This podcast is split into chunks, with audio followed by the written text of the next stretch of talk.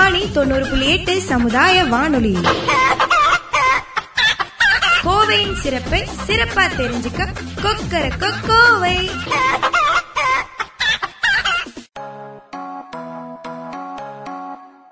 ரத்னவாணி சமுதாய வானொலி நேயர்கள் அனைவருக்கும் வணக்கம். நான் முனைவர் போ. ஸ்ரீனிவாசன் நுண்ணுயிரியல் துறை தலைவர் ரத்னம் கலை மற்றும் அறிவியல் கல்லூரி. கடந்த சில நாட்களா கொரோனா தடுப்பு பற்றின வி- விஷயங்களை நாம பகிர்ந்துட்டு வரோம். அதன் தொடர்ச்சியா வந்துட்டு இன்னைக்கு இந்த பதிவுல வந்துட்டு தடுப்பூசி கொரோனா தடுப்பூசி பற்றிய ஒரு சிறிய ஒரு கருத்து கணிப்பு நடத்தப்பட்டது.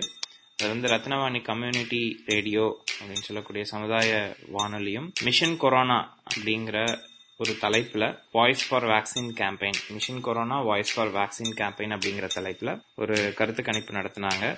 இதுல ஒரு செட் ஆஃப் கேள்விகள் வந்து கேட்டிருந்தாங்க.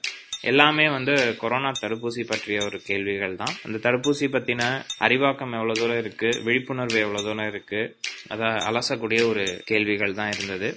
முதல் கேள்வி பாத்தீங்கன்னா கொரோனா நோய் தொற்றிலிருந்து மக்கள் தங்களை பாதுகாத்து கொள்ள செய்ய வேண்டியவை என்ன? அப்படிங்கிற கேள்விக்கு பாத்தீங்கன்னா கிட்டத்தட்ட நானூத்தி எண்பத்தி ஒரு பேர் வந்து சரியான பதில கொடுத்திருக்காங்க. அதாவது கைகளை கழுவுதல் முகக்கவசம் அணிதல் சமூக இடைவெளி ஆகிய மூன்று விடயங்களையும் பின்பற்ற வேண்டும் அப்படிங்கிற அனைத்தையுமே பின்பற்றணுங்கிற ஆப்ஷனை வந்து செலக்ட் பண்ணியிருக்காங்க. பதில் வந்து நானூத்தி எண்பத்தி ஒரு பேர் வந்து சரியான விடையை வந்து கொடுத்துருக்காங்க. ஸோ இதன் மூலம் நமக்கு என்ன விளங்குது அப்படின்னா மக்களுக்கான விழிப்புணர்வு கொரோனாக்கான best practice for corona pandemic அப்படிங்கிறதுக்கான விழிப்புணர்வு மக்களிடையே இருக்கு அப்படிங்கறத நம்மளால பார்க்க முடியுது.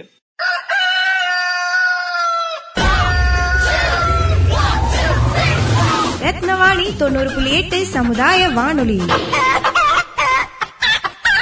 கோவையின் சிறப்பை சிறப்பா தெரிஞ்சுக்க கொக்கர கோவை